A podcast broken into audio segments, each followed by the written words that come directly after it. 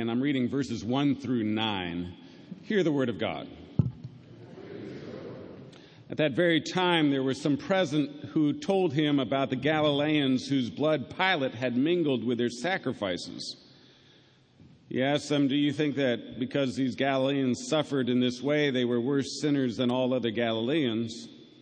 No, I tell you, but unless you repent, you will also perish as they did. Or those 18 who were killed when the Tower of Siloam fell on them, do you think they were worse offenders than all others living in Jerusalem? No, I tell you, but unless you repent, you will all perish just as they did. Then he told this parable. A man had a fig tree planted in his vineyard, and he came looking for fruit on it and found none. So he said to the gardeners, See here, for three years I have come looking for fruit on this fig tree, and still I find none. Cut it down. Why should it be wasting the soil? He replied, Sir, let it alone for one more year till I dig around it and put manure on it. If it bears fruit next year, well and good, but if not, you can cut it down.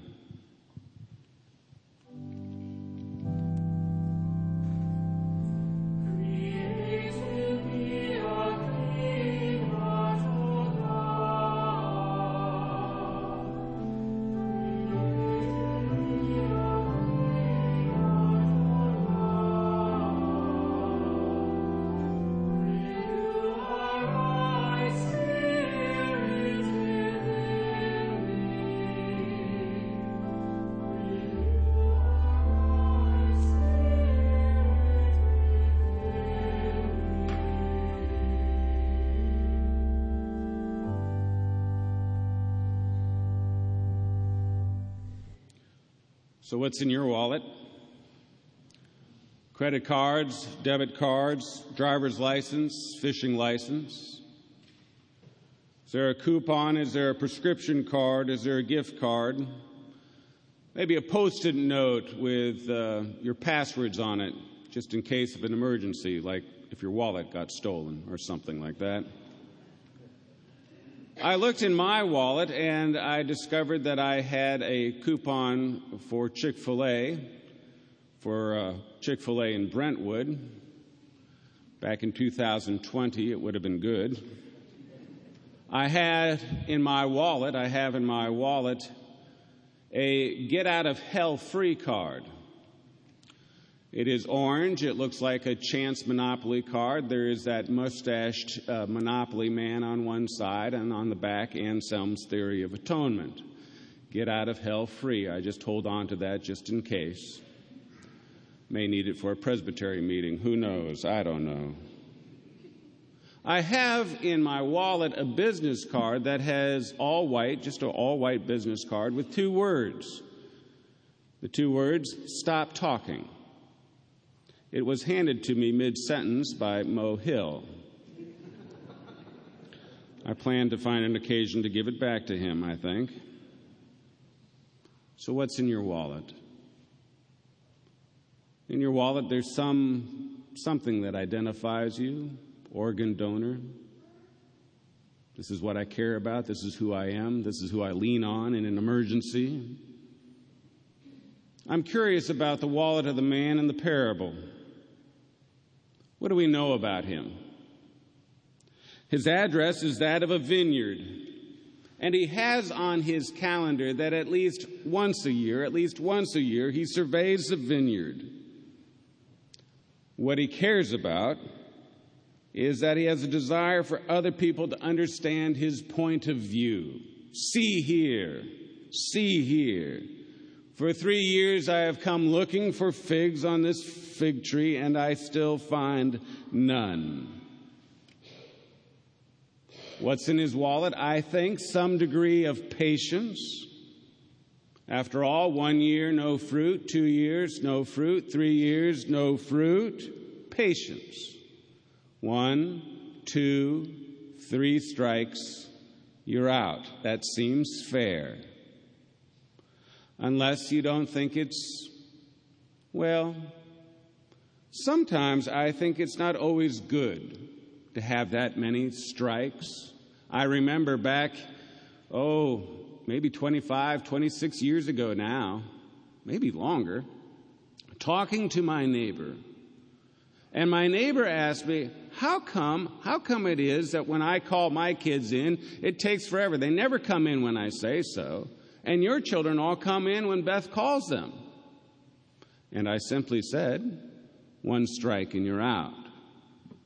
He looked at me. I said, that's it. They get one strike. And if that doesn't work, they get Beth's eye.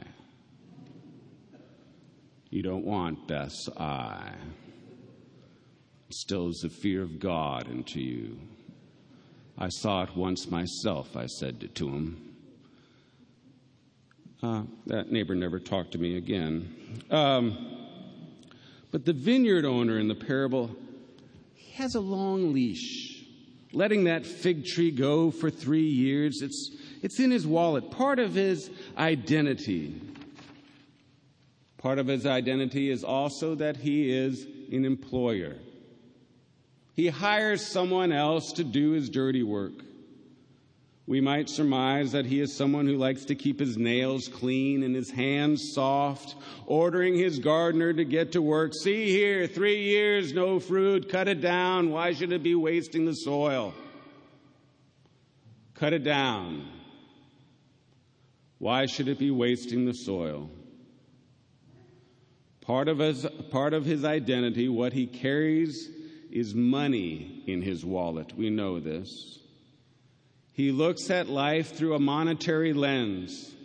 He cares not for the shape and shade of the tree, the tree's structure. No, that tree has no feelings for him. Cut it down, it's wasting the soil. The tree is all about business. And if it isn't contributing to society, throw it to the heap. It's like that show that my son used to watch when he was small. I enjoyed the program immensely. It was hosted by Ringo Starr. Do you remember? Thomas the Tank Engine. Did you all see that show? Wonderful show little model trains moving through the countryside of England. Beautiful train engines with personalities. There was Thomas and there was James and Percy and Henry. And every program there was a task for those train engines to complete. And every show had a repeated compliment. You're a very useful engine. You're a very useful engine. The show was all about usefulness, and I liked that. And so after the show was over, I'd look at my young son Michael and say, You're expensive now, but one day I hope you'll be useful. I know that seems harsh, but usefulness is how we look at life, isn't it? Whether you're useful or not. Like the one who rolled down his car window and shouted to the person who is panhandling, get a job. That's how we measure life by monetary reasons. It was never more clear cut to me when I first traveled to the infirmary in Jamaica. Large concrete, concrete building where they put everyone in Jamaica who was no longer useful. So it had people who in it were suffering from mental illness, or someone who might have lost a leg to diabetes. There were people who were in there just because they were old and no longer useful. And the image I cannot get out of my mind is when pulling up in the bus and looking out the window and a person just hosing people off with a hose. Mm. The church came to the infirmary and said, We're not going to say that a person's worth is measured by what they give. We're going to measure the quality of life by what we can give. That's in the wallet of the church. We carry a cross. Cut it down. Cut it down. Why should it be wasting the soil? the gardener. The gardener, he's the other person in this parable. Now, what's in his wallet? I'm not sure he carries a whole lot of awareness in his wallet. I suspect that he's reported to work at least five days a week, and what has he been doing all these years is it's like he's not paying attention. Doesn't he seem to understand that the tree is there for business purposes? And it's only when the landowner says, Look at that, that he does something about it. Awareness is not always in our wallets either. Sometimes we need to say, we need someone to say, hey, look, pay attention. There are refugees. And we don't always notice. They're from Syria or Haiti or Sudan, we don't always notice. But then, you know, once in a while it captures our attention. Ukraine? What does that say about us? What do we carry in our wallets? Lack of awareness. Is that what he has in his wallet, this gardener? But then again, it, it might be that he's working in a vineyard. The gardener may have thought that his job was all about grapes. Now he's just learned that figs, figs too, are in his job description. What's in the gardener's wallet?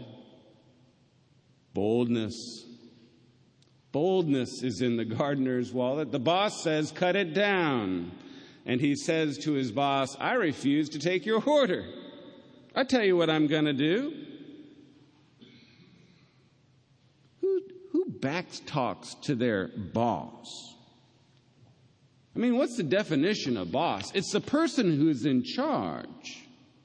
You don't backtalk to a boss. I saw that documentary this week on Putin's rise to power, and it begins with Putin assembling all his cabinet and asking them one by one what they think about going into uh, Ukraine, and all of them said exactly what the boss wanted. Now that's a boss. He's in charge. The gardener says to his boss, Sir, let it alone for one more year until I dig around it and put manure on it. If it bears fruit next year, well and good, but if not, you cut it down. What I can say about the gardener is he's 365 days more patient than his boss. Four strikes and you're out. While he can postpone the judgment day, there will be a judgment day. Everyone knows this. In fact, that's what they asked Jesus about in the context of this parable. They ask, Why is it that those people tragically died? Is it God's judgment? And Jesus' reply is, No. No. Jesus' reply is that of John the Baptist Bear fruit worthy of repentance. For the axe is laid at the root of the tree. The answer is no. What's in your wallet? Jesus is asking us, I think, what's in our wallets. Is there anything that identifies us as living for the kingdom of God?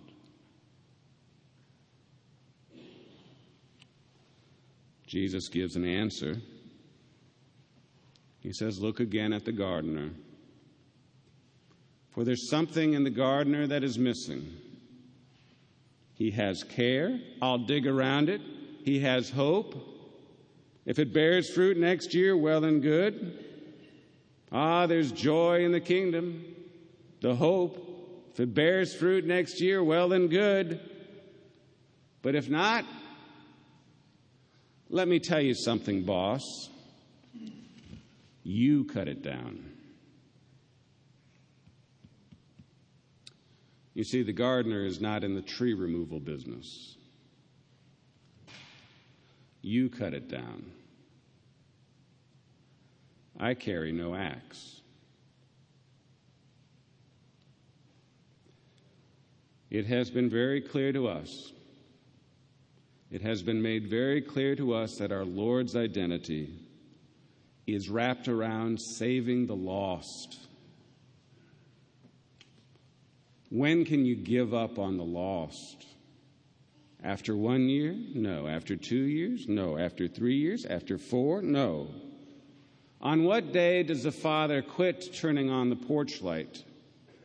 Quit going out onto the porch and surveying the horizon and waiting for his prodigal to come home? When does that end? Never.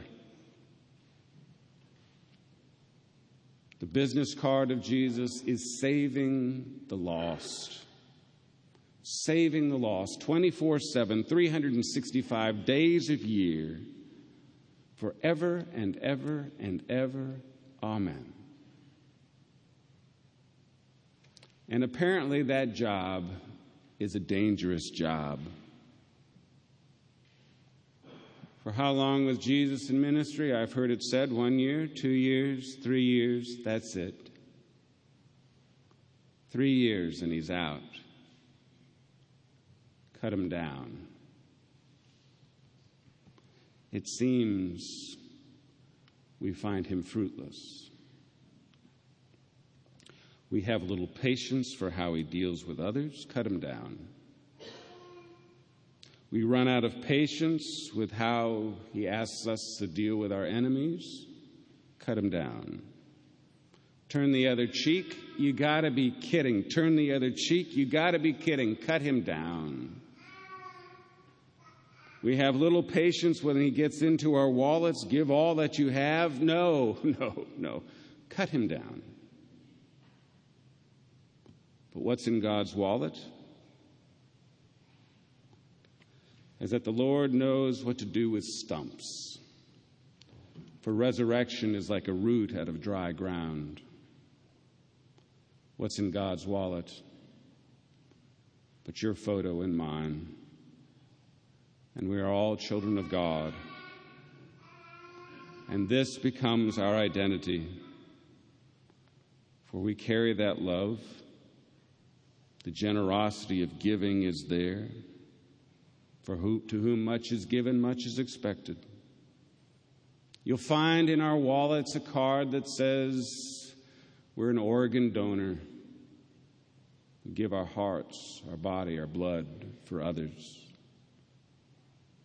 There is a fishing license that says we're out looking for the lost. There's a get out of jail free card for those who have sinned against us. And all the credit goes to God. And our password is grace upon grace. And I'll stop talking now.